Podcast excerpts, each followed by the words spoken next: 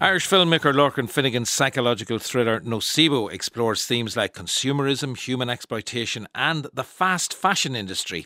Finnegan looked at similar themes through the prism of house purchase in his 2019 award winning film Vivarium, which starred Jesse Eisenberg in Nocebo.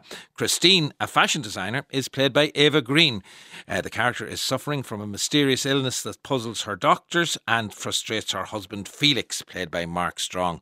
But help arrives in the form of a Filipino carer who uses traditional folk healing to reveal a horrifying truth. Delighted to have director Lorcan Finnegan with me in, in studio this evening. Just that the, the title of the film, first of all, uh, Lorcan. Yeah. Nocebo has to be related to placebo, I'm guessing. Exactly. It's uh, placebo's evil twin. Basically, um, it's the power of the mind to harm the body, um, whereas placebo um, uses the mind's power to heal the body.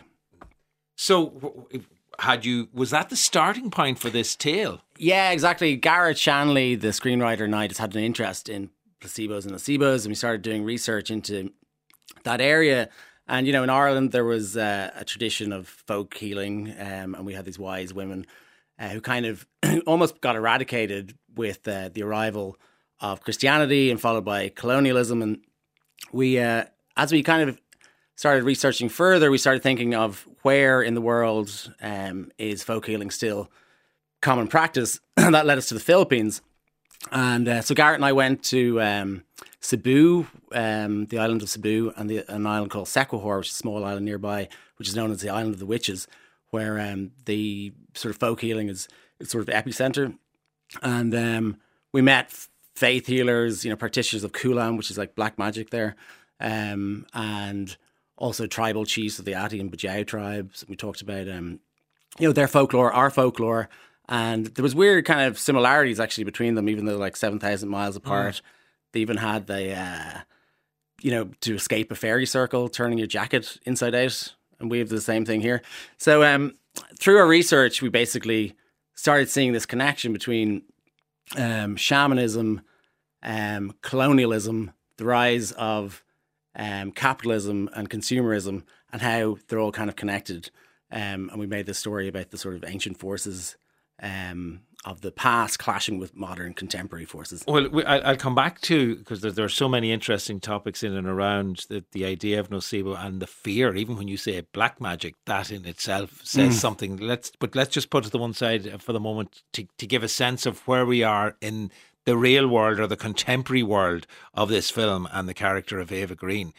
Uh, who is she and, and what's what's happening to her as the film starts so, out? She's a, a, fashion designer. She has a kids' fashion brand. And at the beginning of the film, um, she's having a show and um, she gets a call and she hears some terrifying news. At the same time, she's visited by a kind of um, a dog that's slightly spectral that uh, shakes his body and ticks fly off. One of the ticks sticks to the back of her neck and gives her uh, an illness, which is sort of a tick related illness, we'll yeah. say. Because th- that moment with the dog shaking and, as you say, those those ticks coming off reminded me in, in some ways of is it the Green Mile I'm thinking of? You know, where, oh yeah, yeah, coming out of his mouth, where where the, the kind of the, the illnesses are taken in and yeah, yeah, spewed out by the the healer. Mm. You know, so it felt like a similar world in some ways. But the Eva Green character, I mean, she is this fashion designer, very successful fashion designer, mm. apart from this illness. How did you get Eva Green on board? This is a woman who, you know, has a phenomenal career, and obviously the Bond films is where the Bond film is where Casino Royale is where most people will know her from. Yeah, yeah. Well, um, I thought she'd be great in the role. Um, she's an amazing actor. Um, she also the character goes through a lot in the film, um, from being sick to then being better and looking fabulous to then going way downhill towards the end. Um, so Eva kind of has that range. Um, she can kind of really uh, go there, you know, mm. uh, and she can also look incredible. So, um, but that's you, the director. I can see why you wanted well, yeah, her. Yeah, okay, yeah. so, so how did you her... persuade her that you know? Yeah. Yes, you had Jesse Eisenberg in Vivarium, and you'd had yeah. Well, actually, she Vivarium. saw Vivarium. Ah, right. So that and was the in, she really in... she loved it. Yeah. Um, and her agent had seen the film and sent it to her to check it out, and then I thought she'd be great, so we offered her the part. We sent her the script. Um, she read it pretty quickly, and she she really liked it. She was really connected with the material. Um, she really liked the themes we were uncovering. She liked the character, and uh, she came on board quite early. And then we kind of me and Garrett uh, did some tweaks and stuff to help make the character her own, you mm. know, throughout the, the script. Yeah, so she had. she was a great collaborator. Yeah, she had a certain input at that point. I'm, yeah, I'm yeah, yeah. I think it's always good to um, collaborate with actors in that way, so yeah. they can feel they feel really connected to the material. Then when you go to shoot. So we know that she's ill and that there's something something awry certainly uh, yeah. with, with, when that dog appears because there is a kind of a supernatural feel to yeah. to some aspects of the film itself explain then out of nowhere, a stranger arrives at the door. Ding dong. Hi, I'm Diana. I'm here. I'm ready to go. Who is she? It's Mary Poppins from, from the Philippines. Not quite yeah. Mary Poppins now, it has to be said. Um, yeah, so uh, Diana is um, a comes to help her um, because her family life is suffering and her business is suffering. Mm. Um, so Diana comes to help her as a nanny, um, but then also introduces her to folk healing. Uh, she thinks that maybe she can help her by um, using a little bit of her own traditional folk healing. Yeah, uh, Diana clearly has has mm. a gift in this. We see her quite early on. Um, Eva Green's character has a pin in her shoulder. She mm. kind of lays her hands over the shoulder, and suddenly the pain is gone and she's laughing because she feels she's been tickled. Yeah. yeah. so we see that we see that uh, the Diana character has some power. Who's who's the actor that plays? That's Chai Fonacier. She's uh, she's from the island of Cebu. Uh, she's a incredible actor. I think she gives an amazing performance in this film. Yeah, and here she is in a scene, um, Chai uh, as you say, playing the character of Diana. Uh, Christine Eva Green confesses uh, that the origins of her illness may be linked to the Philippines in some way, and she's a little bit worried about that. So Diana offers the use of traditional healing to ease her pain, but trust is a big issue here. So let's listen to the interaction between the two of them. I get rashes, hair loss, bad headaches, nerve pain, and I shake. I get dizzy and absent minded, and sometimes I don't know where I am. I smell things that are not there. My symptoms come and go and they vanish when I visit the doctor. Sometimes I think I have lost my mind. It's easier to have you read it than for me to say it. Please. Had an encounter with a dog. A hideous thing. I don't know where it came from. There were ticks, clusters of them, hanging off the animal I have nightmares about that dog. It bite you? No. A tick did. Then my problem started. You helped the tremors and memory. Would you have cures to the other problems? I can help you. But it's not forever. Yeah. I, I understand. And I would, of course, compensate you for this extra work. No. No, I don't want that. But it's only right. No. But I need you to help me. How? You trust me. There we go. Chai Fonacier as Diana and Eva Green as Christine in a scene from Lorcan Finnegan's new, uh, new album, but it's your new film, Nocebo. Um, the, the kind of the, the super and I'm saying using the word supernatural, but I guess that's probably unfair given the type of research that you did in the Philippines around uh, folk healing. Can you explain? Uh, uh, and I don't know if this is a total invention within the film or not. This idea of an omo, oh. a type of woman. Oh yeah, it's an ongo. Ongo, which, sorry. Yeah, yeah. Um, they are a healer, um, but they have supernatural powers, and they're kind of given these uh, supernatural powers by somebody who would have come before them and the supernatural power is kind of um, embodied as a black bird that mm. lives inside their body, and when they die, it goes on to somebody else, and so on and so forth. And is that is that a tradition that is believed in, or is it? A- yeah, it's a Cebuano sort of Visayan uh, folklore. Um, yeah, it's an aspect of that where uh, actually there was a um, this guy Joel, who's a chief of the Bajau tribe in Cebu, was telling us about this and describing the bird and everything. Um, but this film as well, like we, it's a co-production between Ireland and the Philippines. So like after we did that research trip, we pitched the project at Macau uh, co-production market in China, and then brought on. Uh, we are trying to find a uh, co-producers from the Philippines to uh, team up with and do it as a collaboration. So yeah, because there are there are it, it, it initially most of it is set. Uh, is is it shot in London? Was it shot? It's in shot in Dublin, in Dublin. Palmerston Park, but Ah, for right. London, and we changed license plates and all Yes, that. yeah, because there's a there's a feeling of this fine big house, and I wasn't sure whether it was a fine Dublin house or a fine London house, but Yeah. it, it's a big capital city is the important Yeah. the important detail. But you, it's as as the film progresses, we see more and more of action of some of the action taking place in in the Philippines, and Yeah. we get into the fast fashion industry. Was that something specifically that you wanted to target?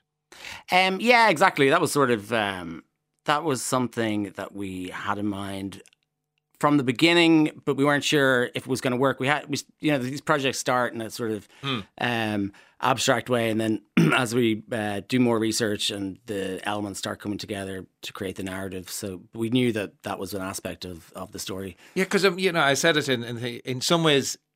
Having a go is too simple a way of putting it, but you're certainly in Vivarium. There was a critique of the obsession with owning a house in some ways, and with Yeah, buying yeah. and with and with the property uh, market. Uh, And here we have this this idea that perhaps all is not quite what it seems in the fast fashion industry uh, as well.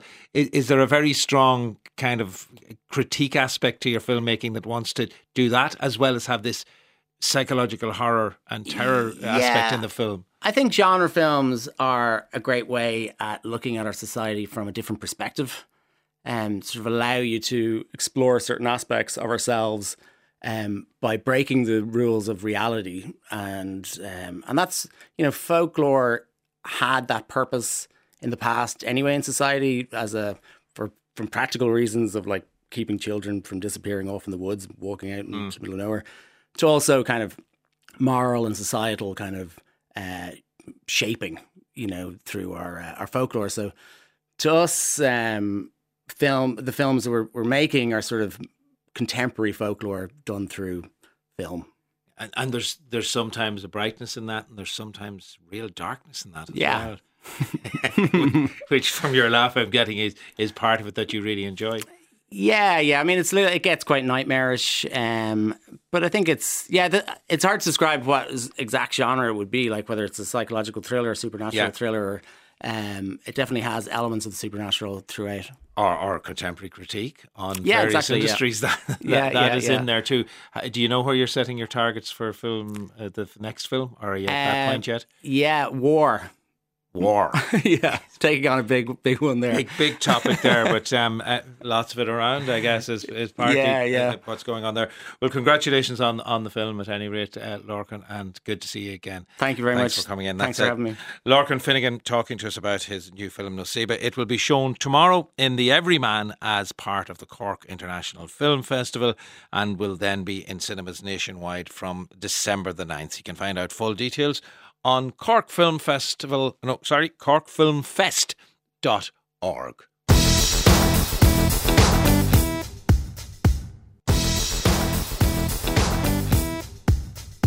You're listening to Friday Night's Arena.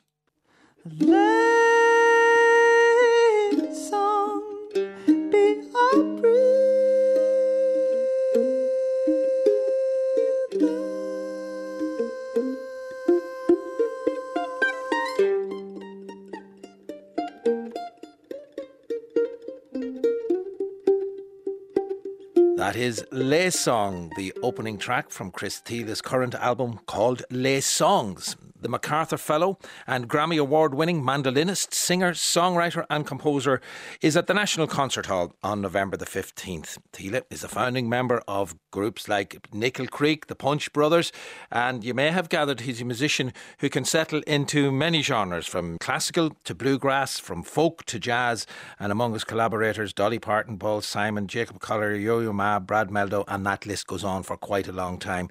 Chris joins us um, from the UK. He's there on that leg of his tour at the moment, but he's going to talk to us a little bit about what he will be doing at the National Concert Hall. Tell me, first of all, Chris, about that wonderful song that we just heard. It opens the, the new album, Lay Songs. It's called Lay Song. Tell me more about it. Well, Lay Song, uh, it was a term I, I, maybe I came up, up with. I, am not sure. It's a it's a spin on layman. The you know the idea of someone who's who's sort of in but not of the church.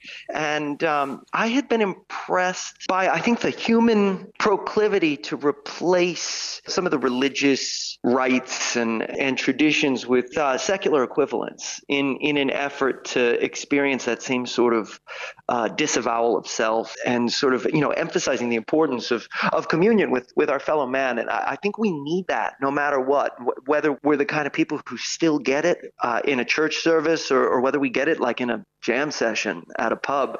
Um, we need it. I have this sense that there are that, that any song ultimately becomes a hymn, uh, and so that that's sort of the sort of the idea behind that song, and kind of became the idea behind the whole record.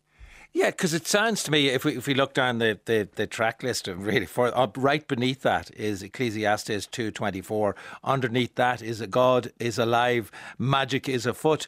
So is eh, if this isn't too heavy a question, is music really a pretty much a spiritual exercise for you? I think it's a religion of sorts. Yeah, I was I was raised with a ton of, of organized religion. I mean, my, my, my folks uh, raised me as, as, sort of a fundamentalist Christian, and and I have since uh, you know moderated rather dramatically. So have they actually, to their credit. They, they kept their ears wide open uh, as I went gallivanting on tours where I met tons of people who didn't believe the same as me and didn't seem like they were going to hell to me. and so it became became very difficult for me to, to, to subscribe wholesale to the religion of my youth, and I, I started venturing outward. And music music became the anchor, you know, so I could I could go and explore, but would always come back to music, and and have always I think benefited from that as sort of the centering agent of of my life. Music rewards, maybe even demands exploration. You know, it's it's constantly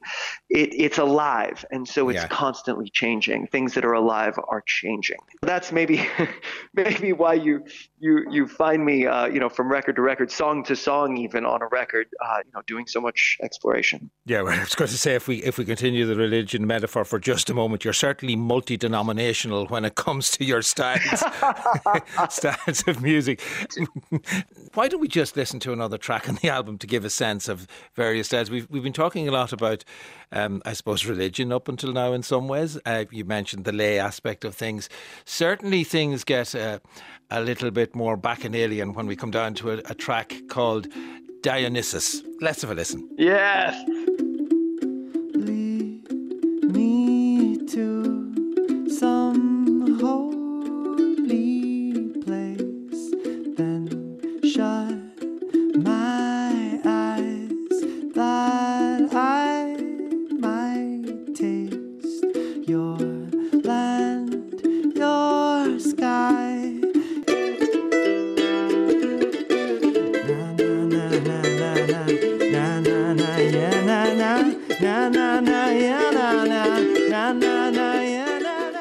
That's a song called Dionysus from Chris Thile's new album, an album called Lay Songs. Yeah, as I said going into that, Chris, it sounds to me as if you were certainly in fun mode. That's that's an original song. That's one of your own. It is, and and was, um, you know, there was there was this. Uh, I'm gonna forget the author's name, but my parents, as they started as they started sort of widening, you know, the scope of their of their beliefs, opening themselves up to the the stuff that my my brothers and I were coming back home with. Mm uh, my mom sent me an essay uh, that was all about the importance of wine uh, in in healthy human relationships. And I gotta say, and it, you know, it was, it was, written by I know for sure it was written by an actual priest uh, who felt like a good glass of wine with friends was a was a way you know to kind of mm. cut through uh, the haze of self absorption and, and you know get to get to a place where you could actually hear what your you know what your interlocutor is is And I, I you know, I'm not here to advocate for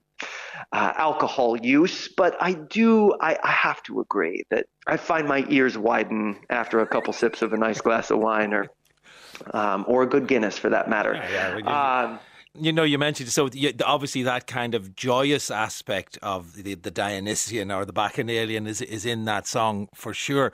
But you know, there, there's a very contemplative side to some of the music as well. I'm thinking in particular. Mm of some of the some of the tracks that you've done with Yo Yo Ma and, and Edgar Meyer, uh, Yo Yo Ma and cello, mm. Edgar Meyer on bass, the music of Bach, which to me has a certain kind of uh, whatever you want to call it, spiritual element to it for sure.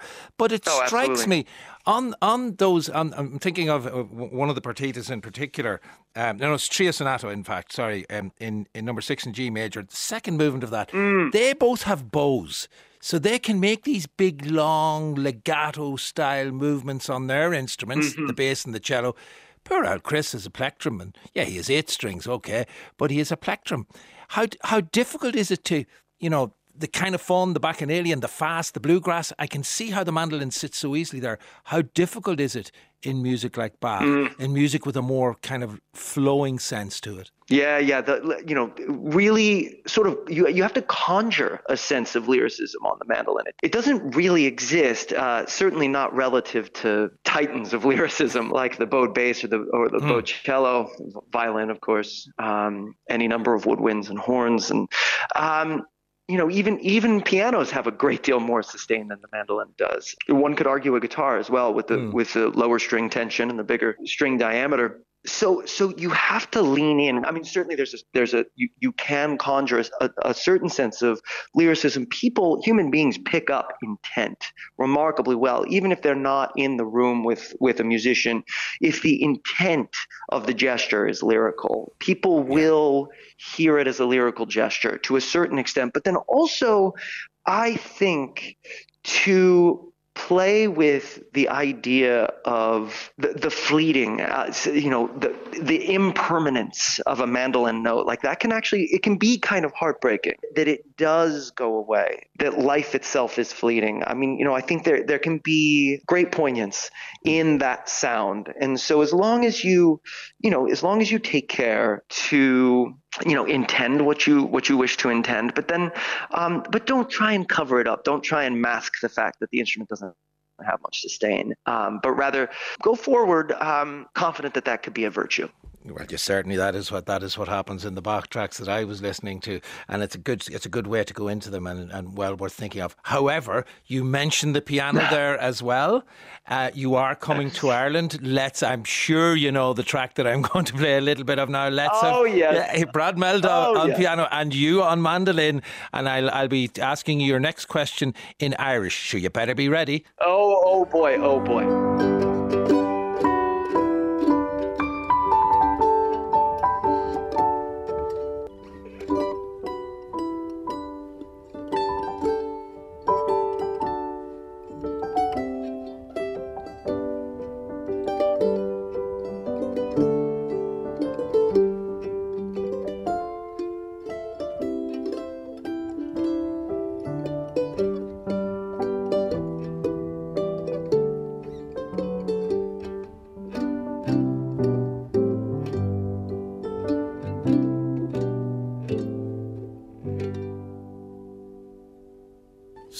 Chris Thile. Your starter for 10 is Can you translate the words Turdum Dolov? Can you translate those into English for me? Oh! Someone, you know what? Someone gave me the meaning. Uh, I think the last time I was there, and I have completely misplaced it. I am, I'm, I'm embarrassed before I stand, ashamed in front of you and your listeners. What That's is it? okay. It is give me your hand, and remember that for the concert hall. I presume. Give me your hand. hand yes, tur dum love. Yeah, it's a kind oh. of a, oh. obviously it's a proposal of marriage, and it's often used uh, in in weddings in here in Ireland. You won't have Brad Mehldau on the stage with you of the National Concert. You will have Sam Amidon. Will there be a little version of that, or am I asking you too much to divulge? Oh, I like it. I love the idea. I love the idea. I played it. I'm almost positive I played it last time. Is the only thing, and I I, I get I get fairly obsessed with presenting a, a, brand new show every time I'm in a, a, a given yeah. location. But that's not to say it won't be there. I what I can guarantee is that I'll be I, I will dive into the Irish songbook in some way or another um, because there, and I, I promise I'm not brown nosing you. I mean, there, there's not a greater influence on my work than Yeah. than Irish music. I mean, you know, the the centerpiece of my vocabulary is is fiddle tunes, and so many American fiddle tunes are in fact Irish fiddle tunes, and uh, the ones that aren't are so are so heavily influenced by Irish fiddle tunes that they might as well be so the cornerstone of my musical language. And and um, I can remember the, the so there's a a great American banjo player Tony Furtado who who hipped me to um, oh well well first actually I'd run across uh, Solas uh, on a Prairie Home Companion when I played. I played it for the first time when I was maybe 13 or 14. You know, Seamus Egan and Winifred Horan and the rest of that extraordinary band were there.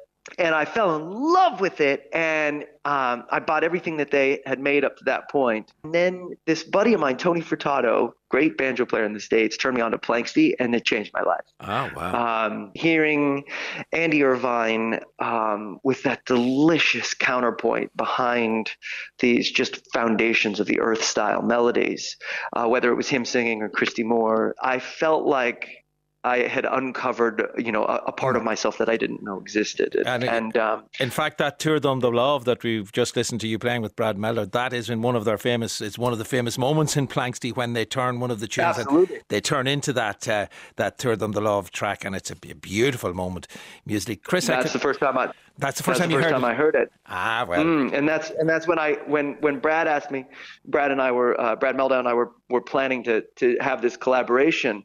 Um, that was one of the first things I sent him. I thought I, I, I said to him, I think we should cover one of these Planxty numbers, uh, and I sent him I sent him a few, and and that was one of the ones that caught his ear. Listen, I could speak to you all night, and um, we've only scratched the surface of what it is you do. true, what you do, Chris. It's an absolute pleasure to, to speak with you. I'm looking forward to hearing what might be the the new Irish tune that you will have in the concert hall. I'm looking forward to you boasting that you know what Tour The love means. I know you'll you'll pretend that That's you found right. that. Yeah, so yeah, I've been working on my Irish up for the last year and a half. so I will say to you uh, in Irish now, Slán. So Slán is an easy one. You can you can give me the same Oh, greeting back. Slong, no, and and Slong, right back right back at you. That that was a, a pleasure. Thank you so much for having me. Not at all. That's Chris Thile. And Chris is uh, currently on tour, coming to the National Concert Hall November the 15th. Full details on nch.ie.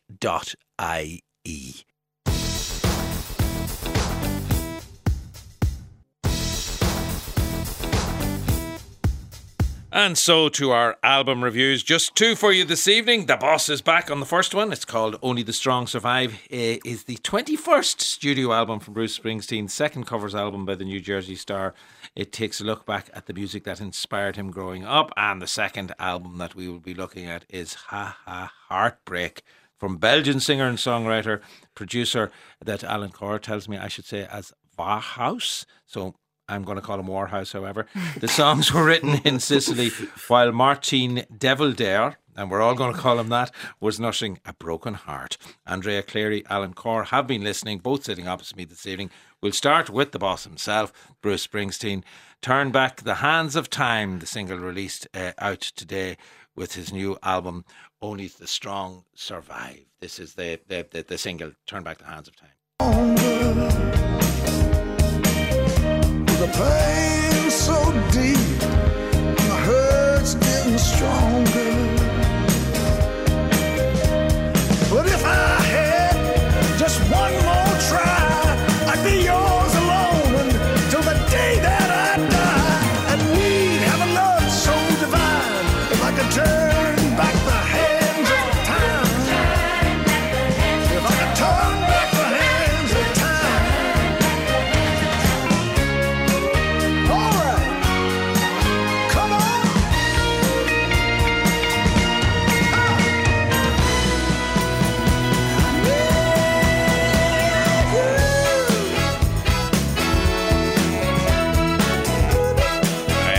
It ramps up a key, and Brucey takes a little rest before he sets into the next section of Turn Back the Hands of Time. Uh, full tone higher, it sounds like to me. That is the uh, single from, uh, the latest single from the new album from Bruce Springsteen, Only the Strong, Only the Strong Survive. Uh, does he need to turn back the hands of time? It doesn't sound. It sounds as if he wanted to do it in the songs that he chose here. Just remind us of Bruce Springsteen and his relationship with covers, first of all, if you would. Andrea Cleary and uh, Alan Corr, did I say that, are my reviewers on this Friday evening. Uh, Bruce's relationship with cover albums, first of all, Andrea. Yeah, so he he he has a long relationship with covering. I mean, he's he's covered uh, Christmas songs as well as uh, as we all know. He's he really. I feel like when you get to the stage when when you're making twenty one albums, did you say this is his twenty Yeah, first twenty album? studio album. it gets to the point where you're going to have to start playing other people's music. Um, and I think that with w- with Bruce, he he won't choose a cover uh, for the sake of it.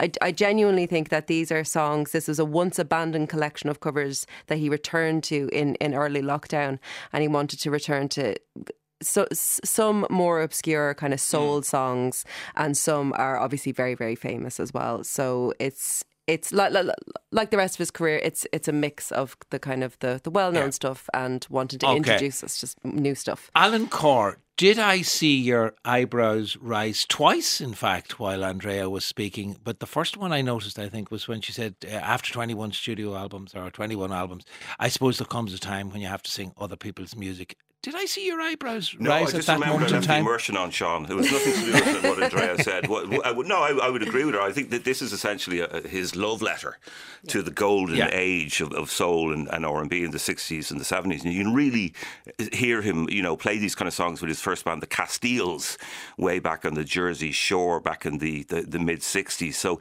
this is his variation, I think, on, you know, the great American songbook that did so well for Rod Stewart and Bob Dylan over the past decade. It's immaculately played. He's surrounded by a great band. He's got the E Street uh, band horns on here. That's him and guitar. Yeah. Beautiful Steve Cropper t- uh, kind of licks going on. That's great horn as well. section. It sure, sure is. great horn section. Uh, amazing drummer. So I think this is him paying homage to. Black music, the kind of black music Yeah. that influenced him, because he's he's an inveterate rocker. People might forget that he has a soul background as well. Uh, and you are very keen to point out that that's him singing as well, Andrea, which suggests to me that you think his 73 year old vocals are in fine fettle. He sounds incredible. He sounds genuinely incredible. I mean, the last time a lot of us will have seen him will be when he joined Paul McCartney on stage at Glastonbury earlier this year. And as blown away as I was, I'm I, I'm a McCartney mm. girl true and true, but as blown away as I was with Paul, when Bruce came out, I genuinely couldn't believe that it was him singing. He he sounds absolutely mm. immaculate across this album, and from what I've seen of him do, doing it live, it seems as though there's literally no stopping him.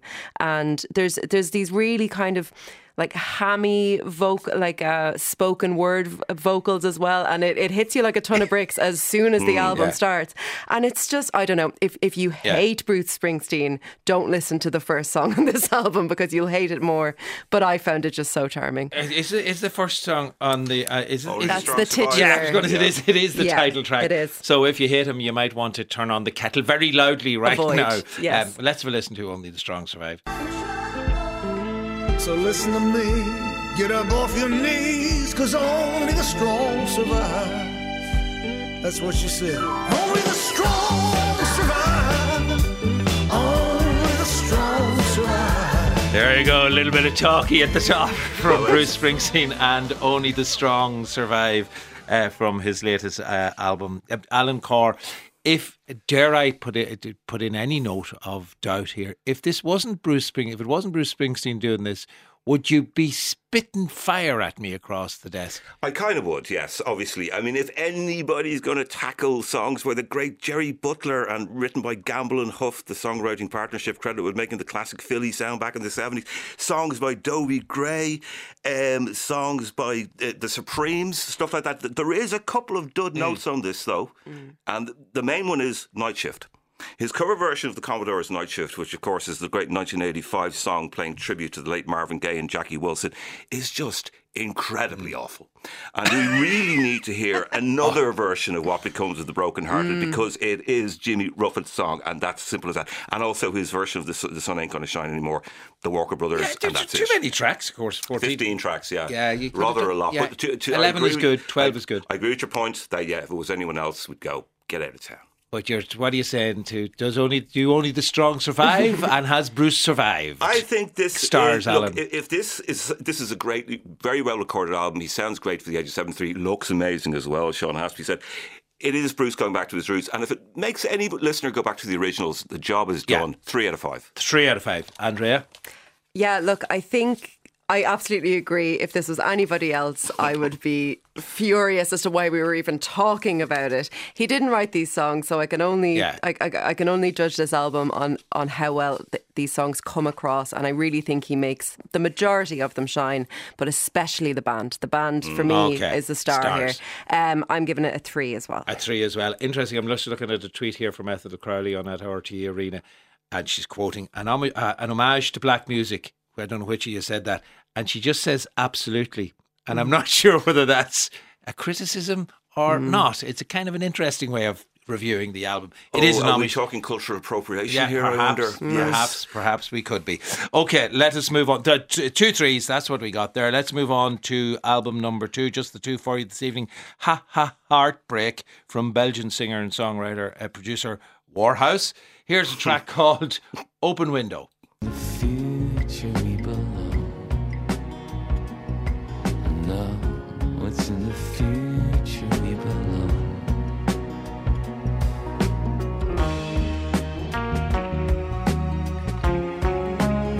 Oh yeah, my heart is broken, and I'm playing the guitar to try to cure it. That's um, Open Window from Warhaus, Varhouse, as Alan Corr wants me to call him, and therefore Andre Clare he wants me to call that Open Window, that particular track. Um, who are we talking about when we talk about Warhaus? Warhaus. I'm only saying Varhouse uh, in terms of Bauhaus. Okay, That's, Okay. that was the bad joke. This is Belgium's foremost alt crooner, Maarten uh. Is, may we call him Devoldere? Devoldere. And this is new album. It's fantastic. I love the bits. Uh, it sounds like it was recorded in bed. Uh, after he had heavy night on, on the bourbon, uh, it's uh, beautiful, languorous, tasteful, jazzy arrangements, but some very strange kind of uh, stuff going on as well. It's a real headphone Yeah. headphones album as well. I think the the instruments and the playing on are, are marvelous. His voice reminds me of uh, Barry Adamson, who was the bass player in Magazine, and also maybe an even uh, possibly a happier Matt Johnson from The The. It's terribly Belgian. It's terribly French. Oh yeah, terribly Belgian, terribly French. But when your heart's broken and you're Maarten Devoldere, off you go to Sicily Off to, you to go. write your songs. Palermo. Right place to go oh. to, to kind of fix the broken heart, which is maybe why there's a bit of a laugh at the top of Ha Ha Heartbreak. Mm. Mm. Yeah, off he went to Sicily to um, eat beautiful food and look longingly out a window and imagine his love, the window, and imagine his love sailing away. And and it is that sort of very very cinematic sense of stylishness all over this record. It made me think of the talented Mr. Ripley. It made me think of those really sepia toned kind of films, very masculine. Um, in in its aesthetic, in its tone. Uh, you know, he he does have he, he's drawn comparisons vocally to kind of Leonard Cohen. I think there's a little bit of Kevin Morby in there as Yeah. well. Um, the vocals don't always work for me. A couple of these songs gave me the heebie-jeebies. I'm going to be honest with you, but if it's an affected sort of croony, sleazy sort of thing, I can understand it. I just can't really tell if he's serious or not. right, okay. That's my issue. Well, yeah, he has a bit of a didgeridoo or something like a hmm. didgeridoo in there as well. Have a listen to a track called Desire, didgeridoo at the top. There's a God for your inner peace. The God of lust has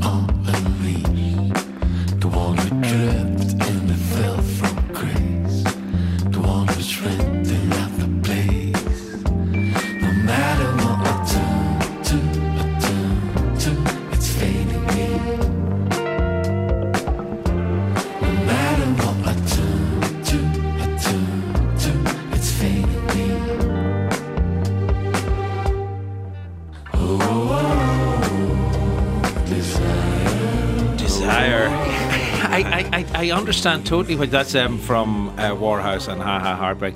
I kind of take uh, on board what you were saying, Andrea. Is he serious here or not? It's kind of hard to work out, isn't it? It's hard to know whether the kind of the Leonard Cohen thing is homage or is he stepping into that role or is it a character he's playing I, I think my, my main hmm. issue with this is that while I absolutely love the really kind of sleek and dapper arrangements and the stylish actual music of it like I, I love the bass in that for example I, I, I love the inquisitive little chord that comes Yeah. in every now and then but I find it hard to to really Okay. drill into him I don't Right. really know what he's telling me Overall, what are you saying, Alan?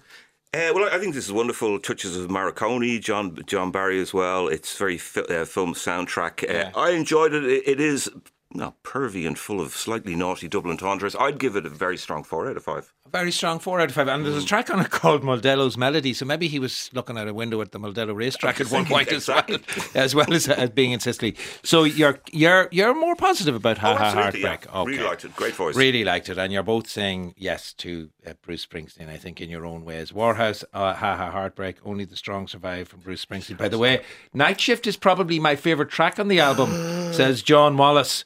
On on uh, at RTE Wash Arena, your ears out. so he so Wash he says to your Sean. reviews, he says, "So yeah, no." It's his- Sorry, John. Is his response there? No. Okay,